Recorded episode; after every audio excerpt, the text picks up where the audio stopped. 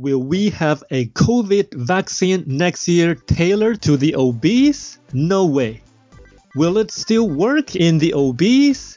Our prediction is no, said an associate professor of nutrition at the University of North Carolina, Chapel Hill, in an article on Kaiser Health News as well as CNN Health last week. Hi, it's Charlie Wang, and welcome to another episode of the Healthy Recipes and Tips show. In other words, even if we have got vaccines already, they are known to be less effective in the obese.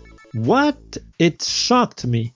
Maybe you are obese or not, but if you are, I'm here to tell you, don't do nothing and wait till you figure out later that none of COVID vaccines work for you. Because by then, it's already too late. Check the links in the show notes below for detailed report.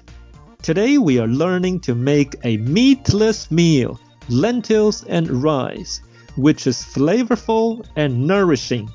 This is a great dish to batch cook and keep on hand to add to meals through the week. It will keep in the fridge for up to 1 week. Let's get started. To serve 4, you need these ingredients: 3.5 cups water, 1 cup brown rice, rinsed and drained, half cup green lentils, rinsed and drained, half cup barley, rinsed and drained, 4 tablespoons olive oil, 2 medium onions, chopped, salt and pepper to taste. Directions: 1. In a large pot over medium-high heat, combine water, rice, barley, and lentils. Cover with lid and bring to a boil. Reduce the heat to low and simmer, covered, until all the water is absorbed, about 20 minutes. 2. Meanwhile, in a frying pan over medium heat, heat oil. Add onions and cook, stirring often, until browned.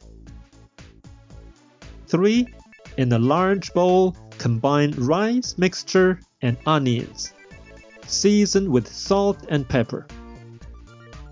Enjoy your own flavorful and nourishing lentils and rice this weekend. I know it's not easy to lose weight in a short period of time, but it's easy to change your diet for a meal. So try eating a few meatless meals each week that use protein sources such as beans, peas, lentils, soy products, nuts, and seeds. The secret is not how fast you can lose weight, but to make it a habit to have a healthy diet every day. What content and recipes do you not like to listen? What did you cook yesterday? We'd love to hear in the comments below, or email to podcast@charlie.app, which is charlie.app. Okay, my friends, I hope you enjoyed today's episode. Please share on social media using hashtag HRTPodcast.